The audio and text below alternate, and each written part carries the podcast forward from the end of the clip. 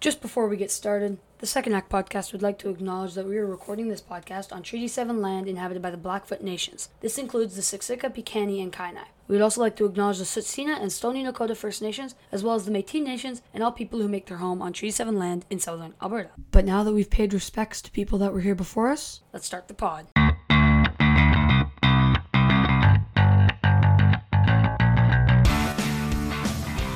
Welcome back, ladies and gentlemen, to the Second Act Podcast, and today's guest is Rob Schremp. Rob is an incredible, if you're an Oilers fan like I am, Rob is an incredible story, because I remember when he got drafted and some of the things he had done winning the Memorial Cup, some of the points he'd put up, his his run with um, the U S Uh, World Junior team. Um, you know, as an Oilers fan, we we hope for big, big things, and as we hear in this story, Um, you know, maybe big things weren't always in the cards for him in the N H L. Um, and he's, he's off doing some really fun and cool things now, using those, those lessons that he learned, some of them the hard way. Well, yeah. And I'm a little bit embarrassed to admit that I actually don't think I'd ever heard the name. Maybe I've heard it, but I don't think I knew who Rob was, despite him being like a first round pick for the Edmonton Oilers, which I'd consider myself a pretty big Oilers fan. And it's just, like, I can't believe I'd never heard of him. And then as I'm listening to this pod, this guy who's tied so tightly with something I'm passionate about, and his entire story is just so upset and determination. And it's just, it's just a great pod. Yeah. Rob's taken a lot of, uh, a lot of what he's learned in his life, and he's, he's focused, uh, it on teaching other people. And now he's living in Hong Kong, working for um, the Chinese, you know, developing their hockey programs, their players, their academies, and getting good uh, good results. He's showing a lot of, there's a lot of promise. I mean, anytime there's that many people, there's bound to be some some kids who can put the biscuit in the basket, and he's just trying to, you know, help them do that. So great conversation. Was really excited when Rob agreed to come on.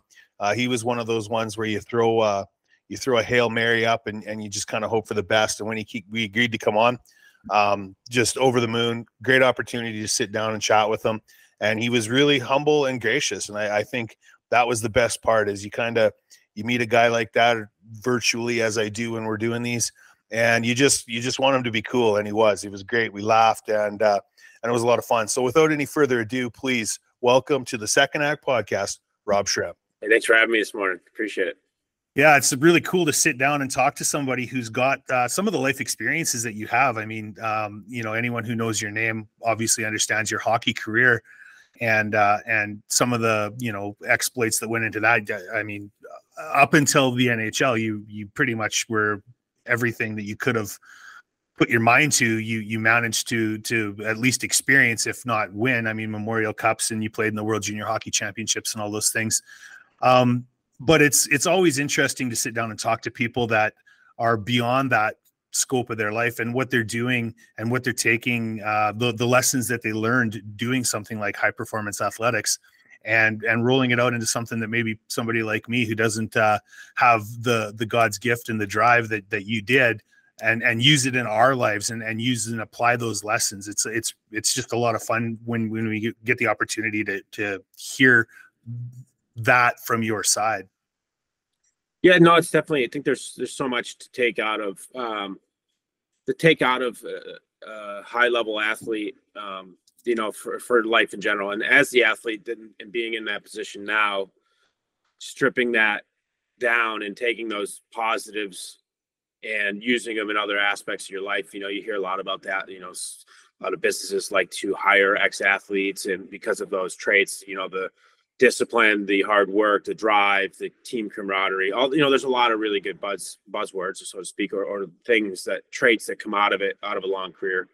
Um, and there's also some stuff that, you know, doesn't fly in different aspects of, you know, and maybe it's how hard we are on each other, and like chirping each other in the locker room. And, you know, when you get to an office sort of setting or a business setting, there's H R, and there's like, you, you know, you can't tell Gord that his hat sucks and that his shirt, you should get a different, you know what I mean? Like, yeah. You get in trouble for these things. Like, so there's, there's parts where you have to tame and pull back, but they, there's, there's so much, you know, positive that you get uh, out of the structure of, of pro sports. And I, I can say from hockey perspective, Uh, I can't say sports in general, but from hockey for sure, there's that, you know, all the stuff I'd mentioned uh, is, is really helpful. And, um, you know, it's kind of amazing actually, like to see like that, how much of a gift that is, being able to be a good teammate and, and outside of hockey, because it's in, you know, when it is not, it's not a given in life. Uh, not everybody's going to, you know, stick up for you when you get hit from behind, so to speak. And, and I'm using that uh, analogy, but in, in the business world or in an office space, uh, you know, some people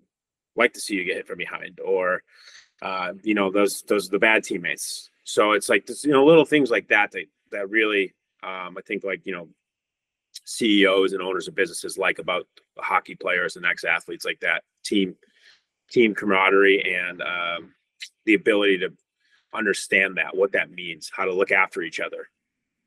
Well, and I think once you have experience with seeing um, a, a plan work and people come together to execute a common goal, it, it, you know, you see it work a couple of times. And, and as a young, young hockey player in, in uh, upstate New York, you know, you would have had opportunities to play on, on high performing teams. And, and, you know, I'm assuming there was opportunities to be kind of thrown together to play on a travel team or, or a season ending, you know, all-star team where you're going to a tournament somewhere or something. And, and as you progress through your life, you kind of become accustomed to looking for the cues of what's this person looking from, from me, how can I participate, where, what's missing on the team. And, and when you start to work in your new, your new vocation as, as, you know, uh, the online coaching and stuff, um, you, you kind of have those, you know, spidey senses tuned right up already from a lifetime of that. Yeah, definitely. Um, you know, we growing up in, in upstate New York, we had, uh, you know, we had a really good band and major team growing up. We had Dustin Brown, Tim Sestito. Uh, we had a bunch of really good players. So it was a lot, and we were all from different areas. So to your, to your point, it's kind of that young age coming from different backgrounds, different city, you know, even in upstate New York, like Fulton, New York is much different than Rome. Fulton, New York is much different than Ithaca, where Dustin came from. Fulton, New York, there's some people that lived in Janesville, DeWitt, which, you know, to us was like the uh, wealthy area, so to speak. Fulton was not. So being able to come together with that, um, you know, those different backgrounds and adjusting and learning how to play off each other, play with each other.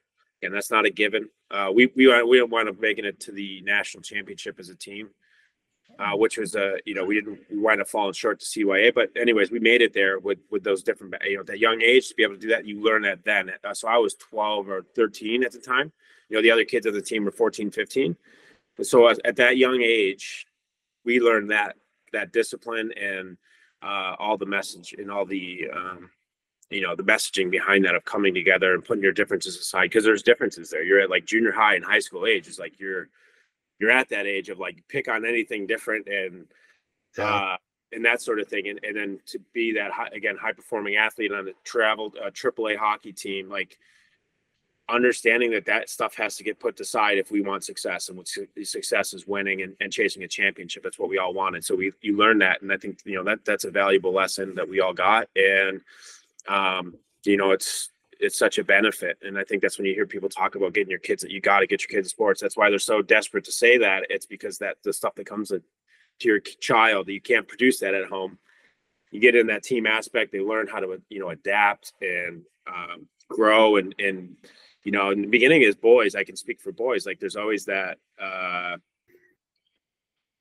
macho-ness or bravado, I don't know what the right word is, macho-ness, where it's, you know, putting your ego down. And again, for that scenario with the band and major team, being able, we all did it. We all put our ego down and came together and we became brothers like that. That when you see that happen, it's so powerful and it's so, it's such a good feeling.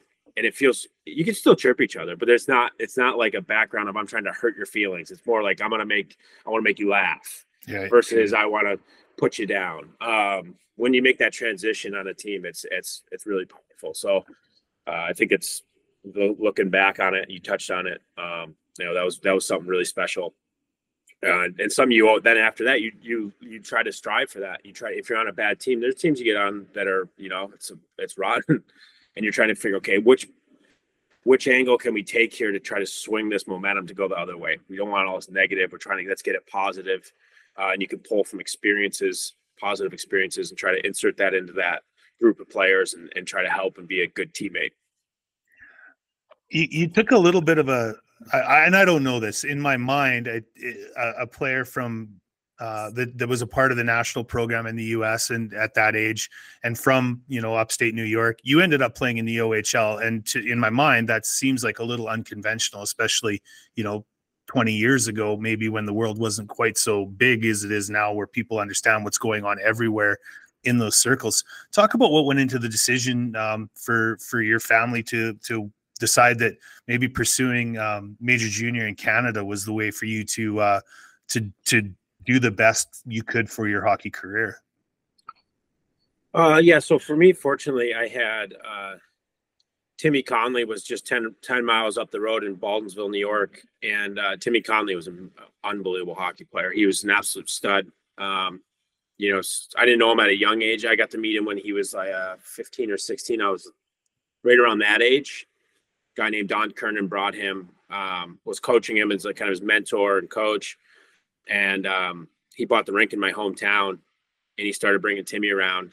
And that's the, that's the time where my, I mean, Timmy became my idol. I just idolized this guy. He was unbelievable. It's something I'd never seen. I still haven't seen to this day, the way this guy manipulated the puck and his hands and all, all this stuff. And I just fell like in love, so to speak.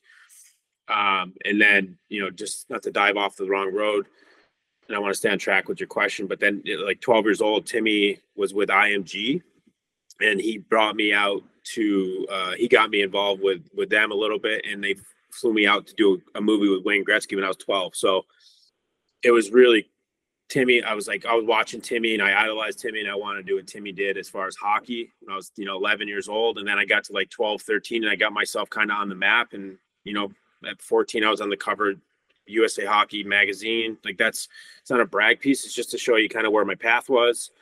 And at that age, I was really advancing fast. And and I have a lot to thank for Don Kernan for that. You know, he taught me all the stuff he taught Timmy and I was implementing it. And then his son, Donnie Kernan, taught me how to shoot. So it's like this package. They taught me all this stuff. And I got to a point in my game where I was fourteen, I was playing tier two junior A and I, I was doing really well. And then at fifteen, same thing. And it's kind of at that point, you, you know, you make a choice, so to speak. I'm sixteen's at uh, O H L. You got to, you know, and that draft is at that age after fifteen. So I was at a level of my game. I tried out and I went out to the tryouts, got invited to the U S national team twice.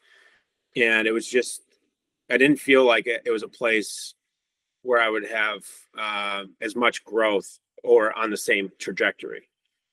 Um, so that's just how we felt. And then we made that decision. I don't, you know, you get hindsight on the decisions you made and who knows if it was the right one or the wrong one. Um, You know, I, I don't know if how it landed with U S A Hockey, and I don't know if they knew our background and what we were thinking. But, you know, that for us, it was like the, the ex, you know, the kind of the path was going straight up. And at fifteen, we had that.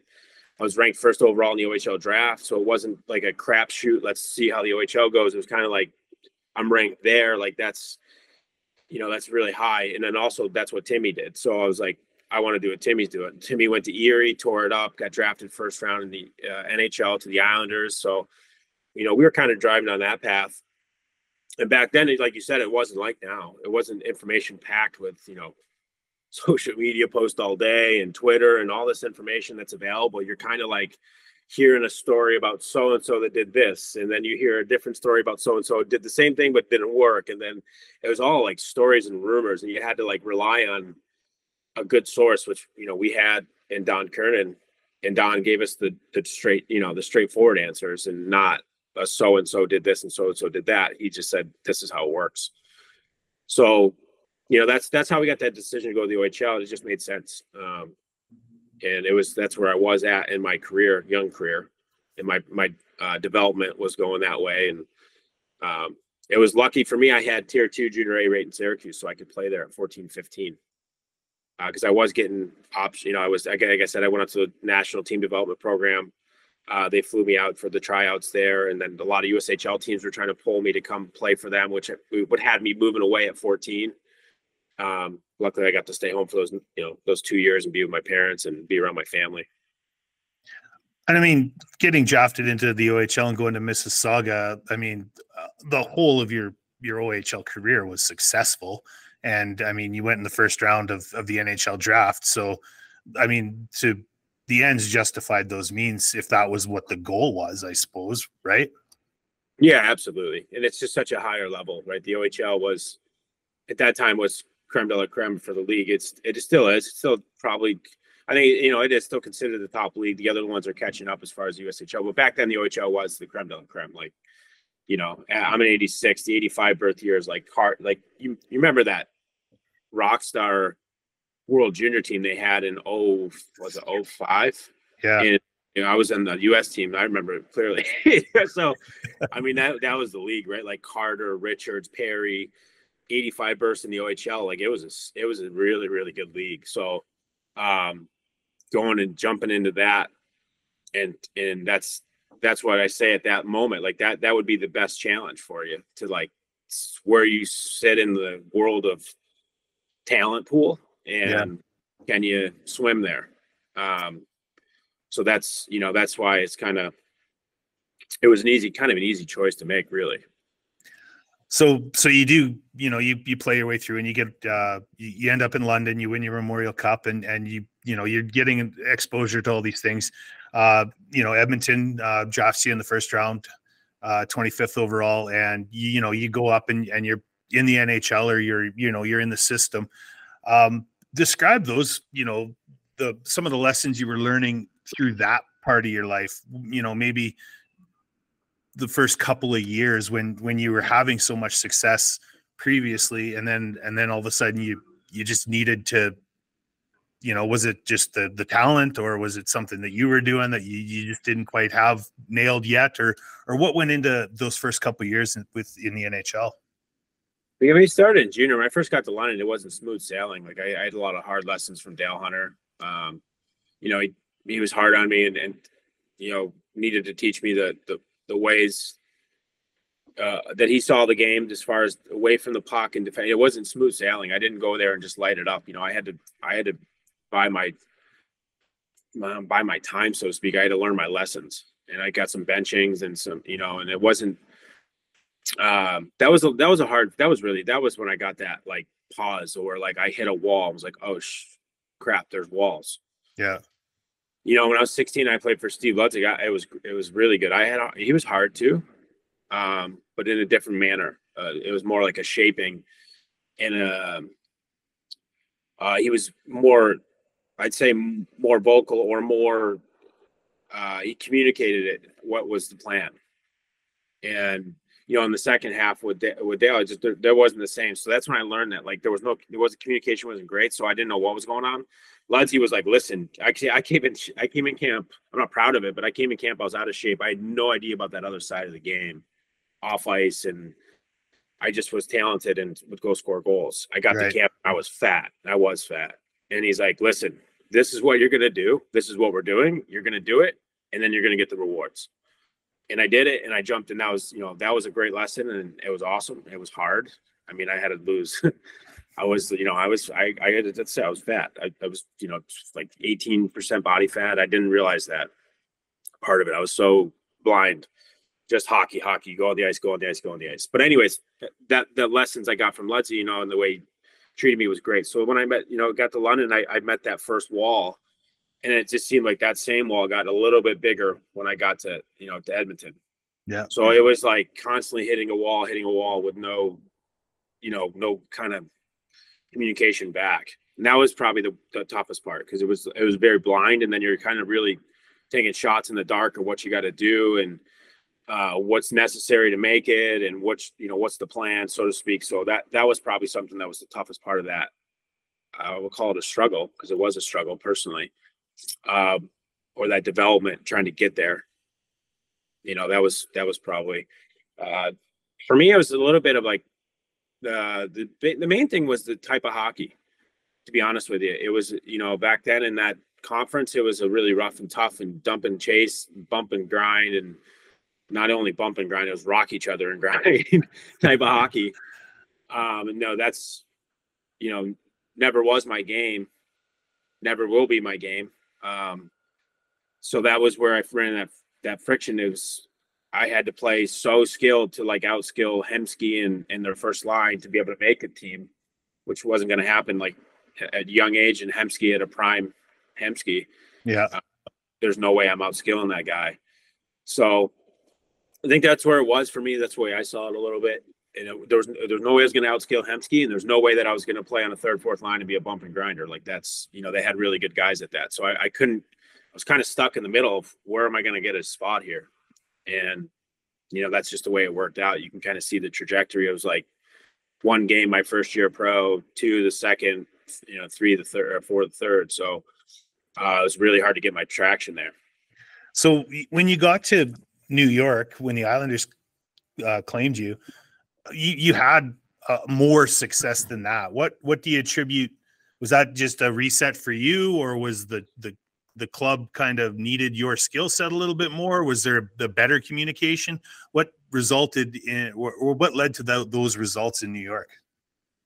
Uh, just just getting a chance, to be honest with you. Be you know like Don Kernan taught me at a young age too. When I was fourteen, going to play Tier Two Junior. He just sat me down, you know, maybe a week before the season, I think it was. And he said, listen, there's there's going to be a ten-game period. There's a ten-game period buffer. There's a ten-game learning curve at every league you're going to go to. And this is going to be no different. Um, so he said, this year is going to be, you know, you're going to have ten games. So just be ready for that. Whatever happens, just understand the first ten games are going to be new. They're going to be, it's going to be hard. Um, you could struggle, but you're going to figure it out after ten games, I promise you. So, you know, if you think about that, I only got seven games over three years. I never got ten games in a row to like figure out how to play in the N H L. And I was guessing when I was in the one, one game, and I was guessing when I was in the two games, and the four games, I was just like, screw it, go. Yeah. Like, stop thinking, man, just go. Who cares? Because at that, that time I knew I was only there for four games. It was, uh, there was an injury. So it was like, literally, you're going to be here for this block of time. Because that, that was the time that in, the guy was injured, Robert Nielsen, a good friend of mine. So the ten games, you know, like that's so important. And it was so true. Like once I got to, it didn't go smooth when I got to the island. I, I played five games because there's some kind of rules as a waiver pickup that you have to play a certain amount of games to start. The first five games I played, you know, fourth line, like five or six minutes. And I, and I played on the wing, different position, all this stuff, all these variables. It didn't go well. And then I sat out and I had to wait for an injury or someone to play themselves out of the lineup. And then once I got in the lineup, it, you know, for like five, ten games in a consecutive. I just, I don't know, I'm gonna, I don't want to say it was easy, but it became a lot easier. I figured after ten games, I, I was like, okay, these are the patterns. Okay, these are where I can do things. Here's where I can't do things. I got to learn these things. And then I just got comfortable. And then I knew like certain games, you just got to hang on and wait for your power play opportunity. Don't force things. There's other games like you're, you know, you're panicky. Like you're trying to keep a spot in the lineup. Like you got to stay relevant. You have to make plays. And you, when I say that, you have to, it's like, because if you don't, you're going back to the press box or yeah. You're going down to the minors. It's like, there's a lot of stress there, a lot of pressure, and you don't know what the thresholds are because you need those ten games to like understand that stuff. Um, so I can, I can attest to that. Like, that's when I finally got to a point of like, I was, we were really good. Our line was very good for the Islanders, Blake Como, myself, and Johnny Sim. Uh, we were a really good third line. And I, and I don't, I can say that from feeling and, and also like, haven't been there, but I think if someone were to check the analytics on our line, we would have been a, for that team. We were really good. It's amazing to hear like some of those names, you know, like, uh, you know, been a hockey fan my whole life. I'm mid forties. So I know all those names. And it's like, you, you think about all the grind that these people put into their career to, to make a career out of it. And, and then somebody, Um, on the inside, that kind of gives you a little bit of a glimpse of how, you know, they were all on midget triple A teams too and, and did really well, and they get to the league and they have to adapt. And sometimes it's that ten-game look very early that lets them discover those lessons, and sometimes it's on the fourth season on the second team where they get that ten-game look and they figure it out. And and there's, you know, I mean, there's always a reason, but but there's no rhyme, or not always a rhyme to it, right? No, it's not. And that's, you know, you get like, you get a lot of people coming to you and saying, how can I get my kid here? And I'm like, you know, there's always the same answer. If you talk to ex ex players, they say the same thing. There's no path.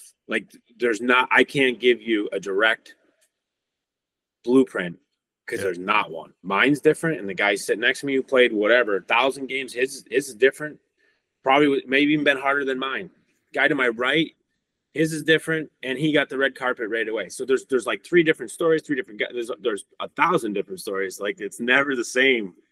There are some tangibles that you can, you know, look after on an individual basis of, if you do these things, you give yourself the best chance. But there's no like, take yeah. this step, then that step, that step. They're never the same, because you get to these other variables that are uncontrollable, and there's no rhyme to it. It's yeah. like, why did they do that? Why are they doing this? There's no, there's no, yeah, you don't know. So after after New York, you, you ended up playing a little bit in, in Atlanta, and and uh, that was right around the time uh, the Thrashers moved back up to Winnipeg, right? Yeah, that was yeah, that was the last season they were around. So you you never did come back up to Winnipeg at that point. You you that was when you went to Europe. Yeah, so that's I uh, got to you get to Atlanta. Give you a little backdrop, and uh, I'd known Rick uh, Rick Dudley since I was sixteen. I met him through Steve Ludzig, who was my coach down in uh, up in Mississauga. So I'd known him, known him a long time, and he was, a, you know, he be- believed in my game and stuff. So when I got to Atlanta, I was really excited, because I, I knew I could prove him right, and I knew I could, you know, take a big step there, or have a long, long tenure there at least. And then they sold the team, which was I was absolutely blind to personally, maybe because that's how I was on the outside, but there was no talk about it in the locker room or anything, and none of it. I was there. I got they got there in February, whatever the rest of the season went on, middle of April. No, not hear one word about it. And it was like the first week in June, I think it was, or maybe even May. We got a group text from Andrew Ladd saying, "Boys, pack your parkas. Uh, we're going up to Winnipeg." And uh, I was like, "What?" So team sold. And then uh, for me, I was like, "Oh crap! Like that's are they going to bring management?" That was my first thought. Was like, "Are they bringing?" You know what I mean? Because that's. You need someone in your corner. Yeah. And fair enough, like a week later, two weeks later, they announced they're gassing the whole front office, and they got a whole new front office. That's and I was like, okay, writing's on the wall, you know, it's like, yeah. oh, crap. And the first conversation there was, not to go too deep into that, the first conversation when they talked to my agent was, we want Rob on a two-way contract. And when they say that, you twenty-five, you know, the, you know what that means. Like yeah. you're um, – You have to climb. You're gonna. You just climbed Everest, and you're gonna have to go right to the base, start over. And I was. That's why not. You know, people ask me, why'd you go to Europe? That was it. I, I just could not go back to the base of. My climb up Everest was tough.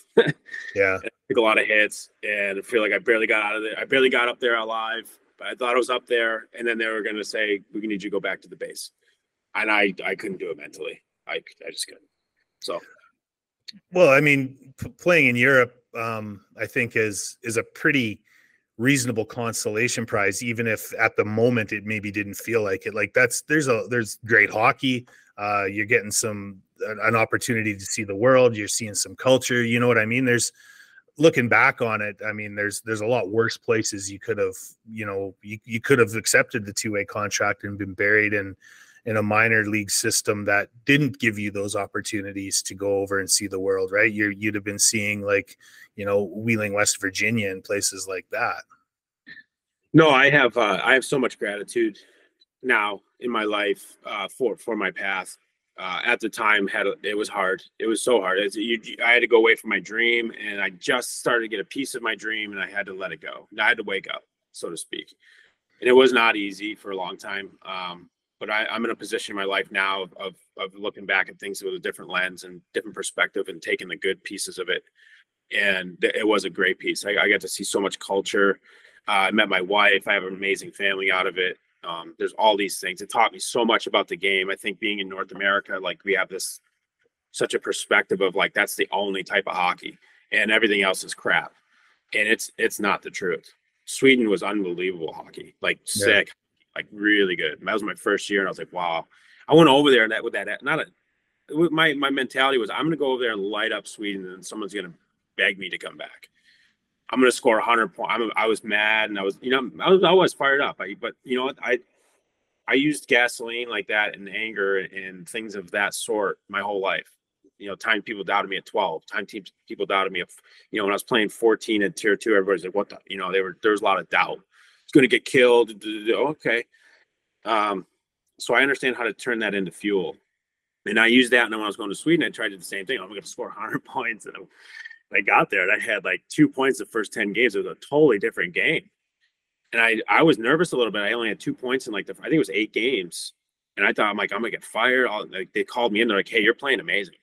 And I was like, oh, like, no, we're really happy with you. Like, you're great with the puck. You're making plays. Like, you just got to understand, like, it's a different game here that you don't, there's no three point a game guys here. There's no two point a game guys here. Like, points don't come here because it's much more defensively structured, and you know, it's the big ice, but you know, when you get to the big ice, then the defensive structures change. They really protect that middle and the deadly area.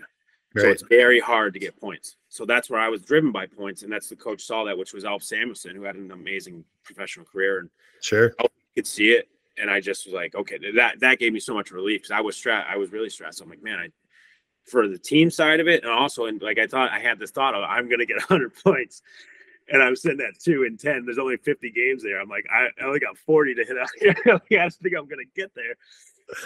Uh, but it was, you know. It was great. And then I got to see a lot of stuff, Sweden, Switzerland, Germany, Austria. I got to see so many different types of hockey, so many different things. And that really gives me a different uh, perspective. And I stand on a different, uh, stand on different ground when I speak about the game. You know, it's for players now being able to give back to the game. I can give back to a player that plays in North America. I can give back to a player that plays in almost every league in Europe. And now I sit in a place where I live in Hong Kong, and I can bring all that information here. And that's that's a major information dump, because sometimes I think in this kind of situation with, you know, ex-N H L guy comes a coach, they only have, have one perspective, which was how the N H L road and North America road. The North America road is is a road. It's a great road, but there's there's a hundred other roads, and they're all valuable. Well, and I think that's, you know, getting into what you're doing now. Um, I I wonder how open to something like that you would be if you had just done the fifteen year N H L career, um, instead of having to do all this changing and meeting all these other people and understanding there's more than one way to teach hockey and learn hockey and play hockey. You know, even something is like, we talk about the bigger ice, but it takes the geometry of the game and throws what we learn on, on our ice here in, in North America out the window. You have to, like you say, completely change the structures of your game. And that, you know, dovetails nicely into what you're trying to do now, which is create these, this coaching platform and help people achieve the, their dreams by using what you've learned.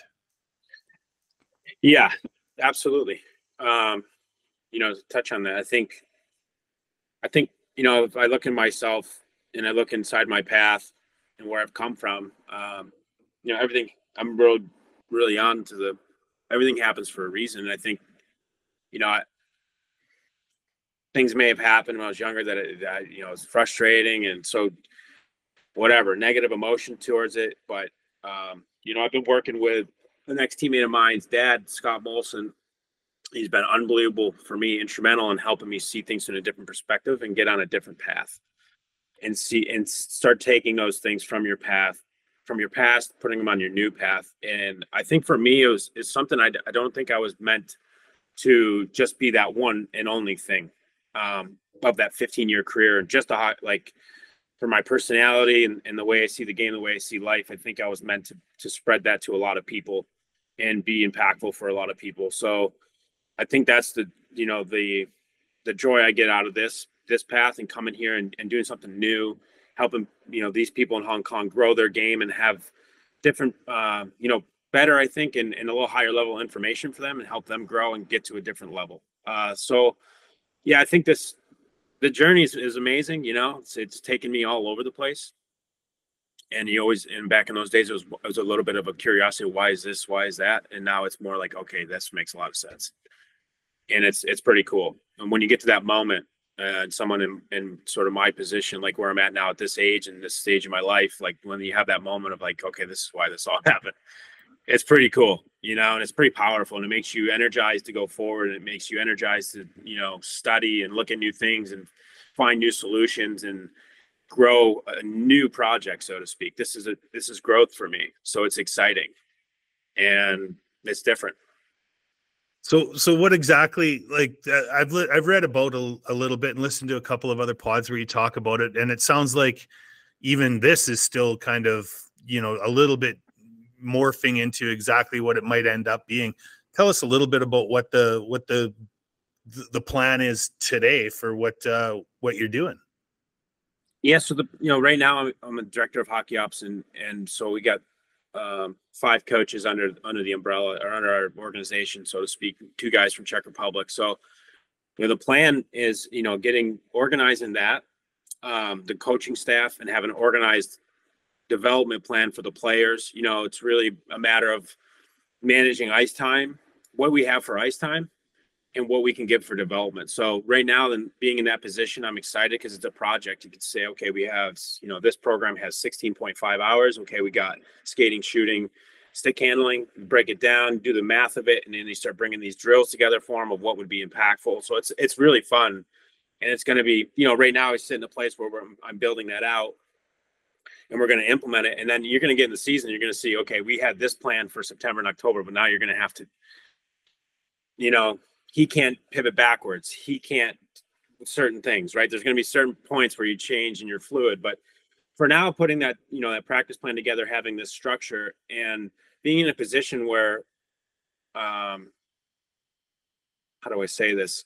I don't want it to come off wrong, but I, I get to dictate that. I have, I get to like help build that, and I have a say in it, and I know what's going on. I know what's being put into it versus being in a position. Like I said, when I was younger, I was always like, what's going on?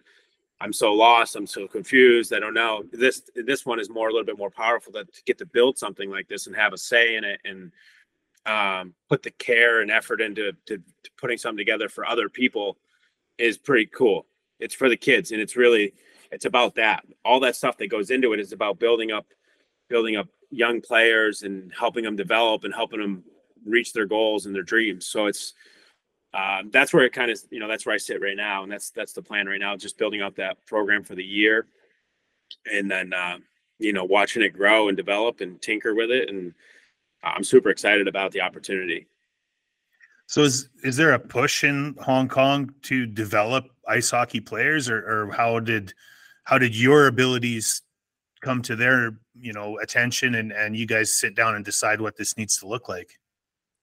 Yeah, there's definitely there's a lot of push for growth in hockey in China in general. Uh, the women's team just just won a big tournament and and advanced and moved up, and that's huge. So there's there's a lot of interest here in, in growing the game and growing the level. So uh, you know the, the the thing for me, the the opportunity where it lies is that ability to grow a program. And there's no you know now it's time for me to put all that energy, all that effort into that, growing this program, helping it develop, and putting my energies towards that on, on a fresh canvas. You don't right. get the opportunity very often where it's a clean slate. It's literally like, here's your program, go ahead and build it. And, you, you know, other jobs, um, you know, present themselves, but you own it, you know, other lanes. And it's like, you don't have that opportunity. You kind of fill a spot, right?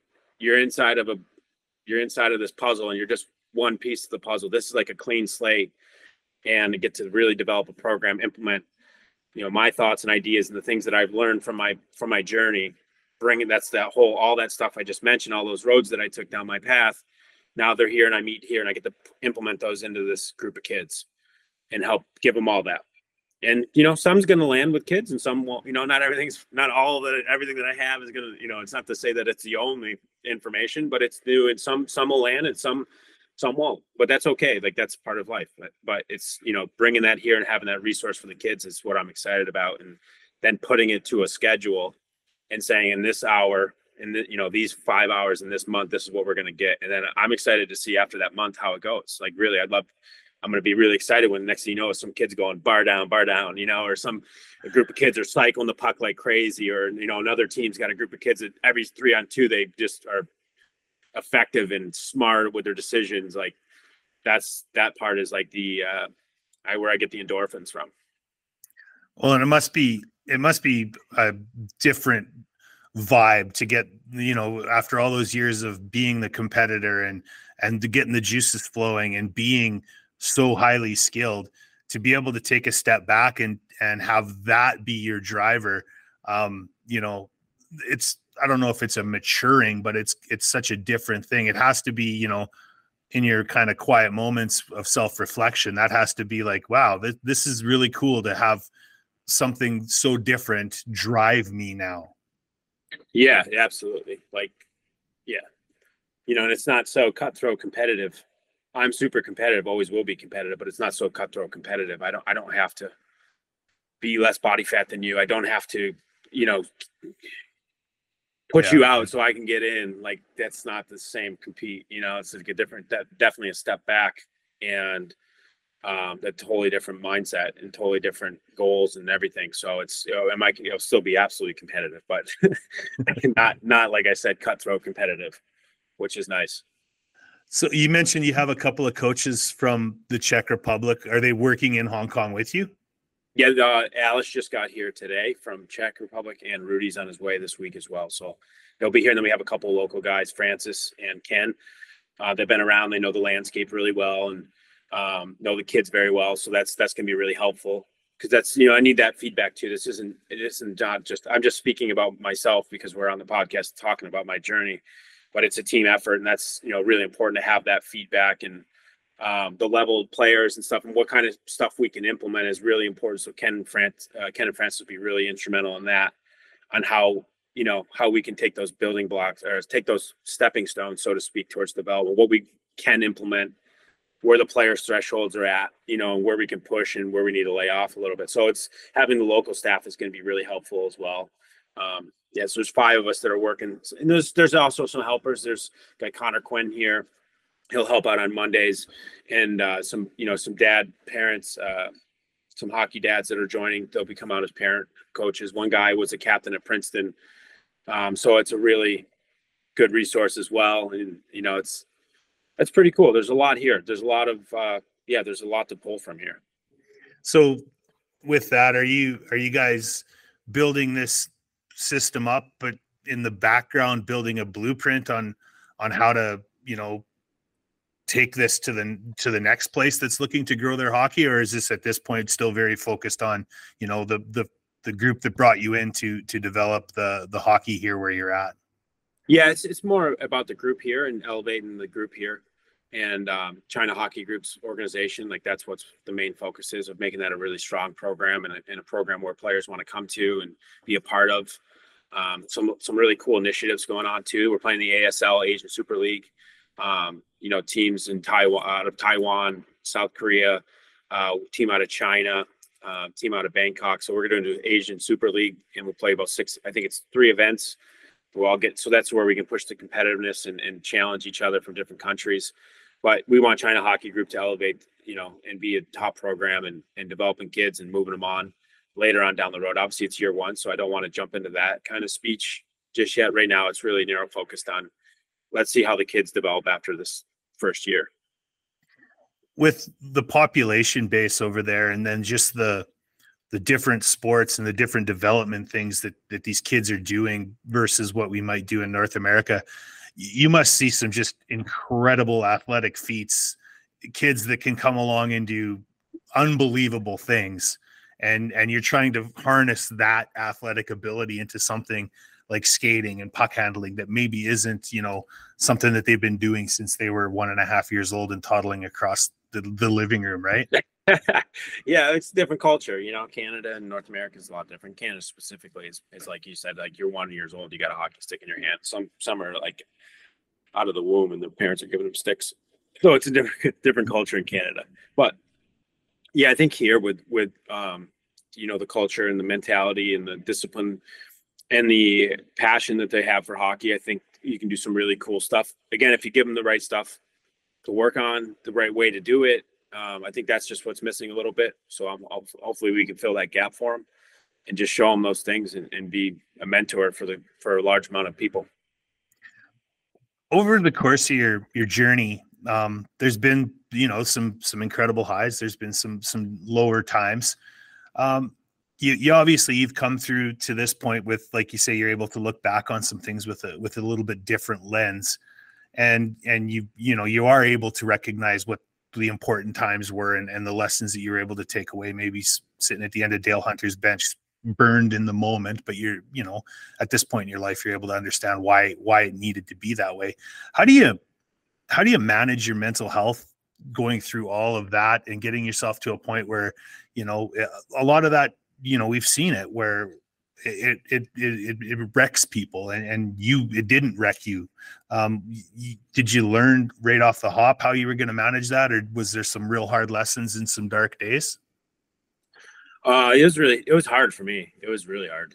Um, you know, I went through a long period of of tough times. You know, a little bit depression and and just so confused and lost, and it was hard. It was really hard. You know, like that wall that I talked about, I felt like it was up for a long time, and then it got let down. I finally got, you know, finally there was some grass to go run on, and then it kind of came up again when I got shut out again. So it was really tough to understand why, and confused. And it, um, you know, it, it really was hard for me, but I, I don't know. I'm a very determined person, uh, very driven person. I didn't let it get, I didn't let it stop me. Uh, I'd have to say, um, I got down, you know, I was down pretty deep a couple of years. It's just, it's so hard to take, you know, and it didn't see it through a, I didn't see it. I didn't step outside the box and look from above. I was just so focused on, on, on the problem, um, which is something I would take back for sure. And, and stepping and looking at your problem from a different lens and figuring out solutions and different ways to attack the problem, I think I lacked the ability to do. It was, you know, stuck on like, I had so much success in the past and I was so good and talented. Like, well, how is this not working? Did, did, did, did, like, should have probably started thinking about different attack angles, so to speak. It's just like when you're in a slump in hockey, um, you're not scoring in your normal patterns, try something different. I, you know, that, that mentality, I could have taken a better route on. Um, it was, it, it was tricky, man. And then, you know, you just try to start getting slower. You slowly get small wins and you start trying to build on positive. And that's where I'm at now. And kind of these days where I've changed my perspective. And, I've, you know, like I said about Scott Molson, helped me out in, in getting on a different path and um, seeing things in a different light. And that's where I sit today. I mean, this has been a project over the last six months, seven months where I've kind of changed my tune and saw things differently. And, and um, you know, it started to develop and grow myself. And, you know, look at those things from what happened and, and look again, from a different lens and take different things from it and see it in a different perspective. Um, and then, you know, at that moment for me personally, I could say it was like cutting a piano off my back.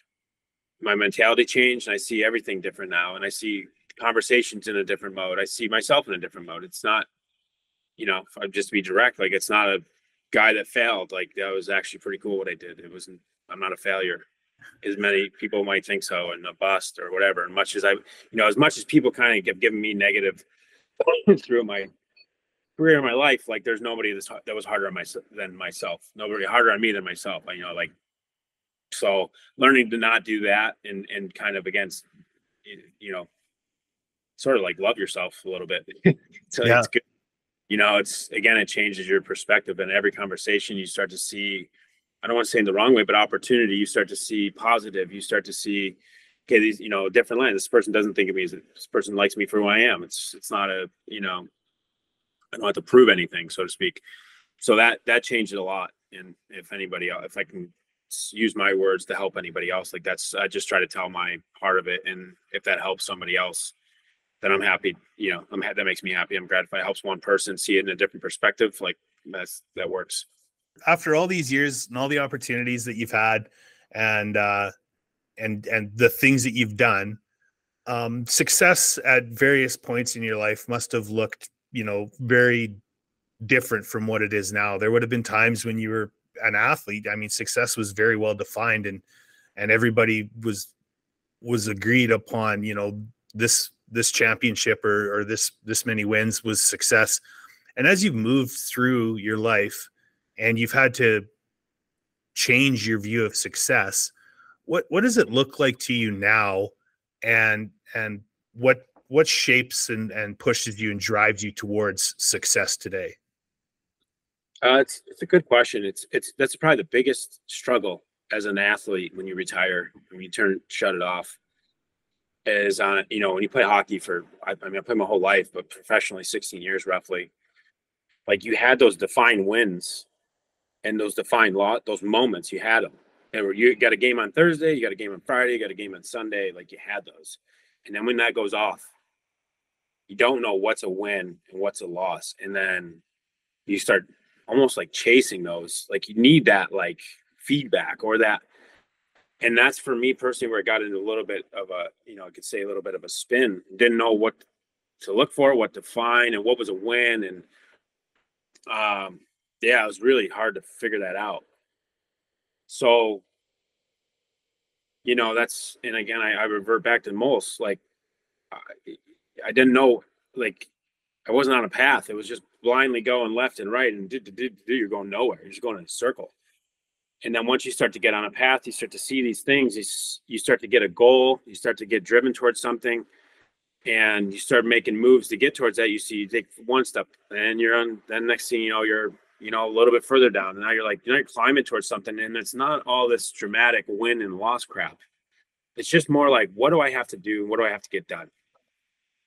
Okay, get it done, and then you meet this little goal, so it's a small win, and then you're you feel good. But it's not like the good of a you know, overtime winner and there's twenty thousand people going nuts or whatever. Like that's dramatic. And like, that's not reality. No, there's nothing, you know, being an athlete, like you're never going to clone that moment. You're never going to clone that. You can't, there's nothing, unless you do maybe like public speaking and you get to a place of like Tony Robbins or, okay. So there's rare cases, but on a, on a scale of like normalcy, right. That that's too dramatic. And then the same thing, like a turnover to lose the game. Like those things, those are very dramatic ups and downs, but on the path, it's just like, you know, you got your goals on a daily. What do I need to do to build? And you check boxes. That feels really good. I got ten emails out yesterday. Uh, I wrote, I drafted up three welcome messages and I did four of the programs. Now that is, that as cool as scoring the game winning goal? No, but it felt really good at the end of the day. I was like, oh man, I'm proud of myself. That's sick. And then tomorrow, what do I got? To-do list. And then you start checking them. And then, then you start to grow as a person. And then you see the things you've done. Okay, I've drafted emails and, um, you know, develop programs. And you start to see, like, you're growing as a person, right? Like, you're, you're developing and it's it's moving towards something. So it's it's that's where it's kind of, you know, that's that's the exciting part for it now for me. And it's, you know, the growth of as a human and then what that's going to do with the growth inside of me. Getting my S H I T together is going to be so impactful for a whole organization. That's cool. Like that's, you know, that has, I think that has meaning, you know, and like that's, that has more meaning than scoring one goal and one crowd going crazy.